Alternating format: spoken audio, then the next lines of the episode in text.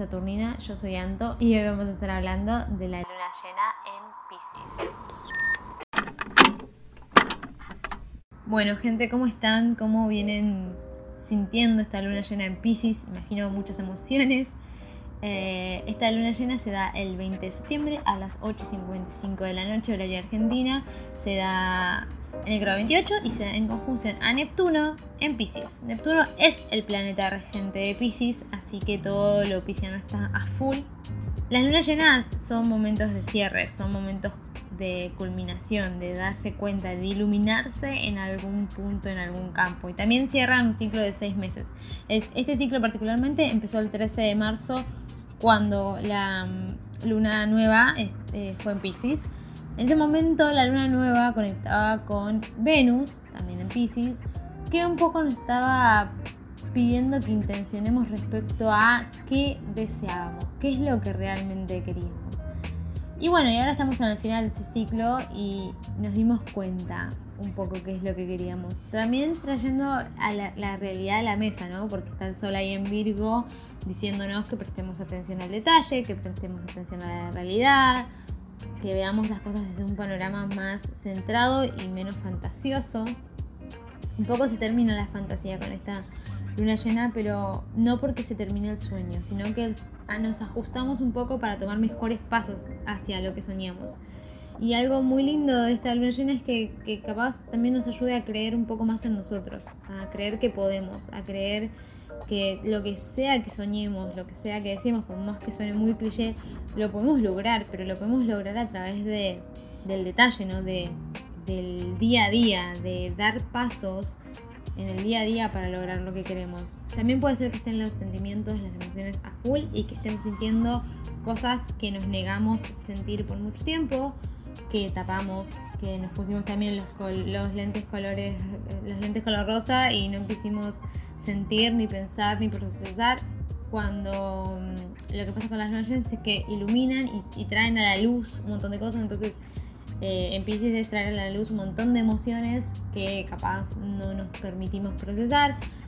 Pisces, Neptuno también disuelven un poco esas barreras y hay una hipersensibilidad. Y justamente porque hay una hipersensibilidad de todo, creo que lo mejor es tenernos compasión y entendimiento en estas en estos momentos, tratarnos bien y permitirnos eh, procesar y atravesar estas emociones, por mucho que sean incómodas, capaz o que no las querramos sentir. Al momento de esta luna llena, eh, Mercurio está conectando con Júpiter y respecto a eso que soñamos o a eso que queremos o que queremos concretar, materializar, todos los sueños que tengamos, eh, toda la creatividad, la imaginación y la magia que queremos traer a nuestras vidas, que este solo en Virgo nos está diciendo, bueno, sí, eso se puede lograr con pasitos, con que pongas un poquito de trabajo en vos mismo todos los días. Mercurio en Libra, conectando con Júpiter en Acuario, nos dice, bueno, también puedes hacer conexiones que te ayuden a, lograr lo que querés. Y esto es vital porque todavía nos queda un rato Júpiter va a estar en, Acuario y mismo Saturno está en Acuario. Entonces las conexiones con los grupos, con las personas, eh, nos están, se están mostrando, están mostrando la, vitalidad de eso, lo importante que es conectar con un otro.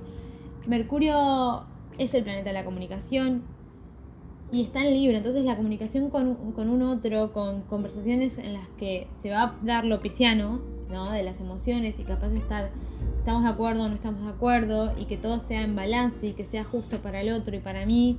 Eh, estos acuerdos, lo, lo tiene que ver con los vínculos de, en uno a uno. Entonces, estas conversaciones que probablemente se vayan a dar, eh, no solo el día de la luna llena, sino los días después hasta la próxima luna nueva. Eh, mientras la luna vaya perdiendo luz ¿no? y se vayan dando estas cosas,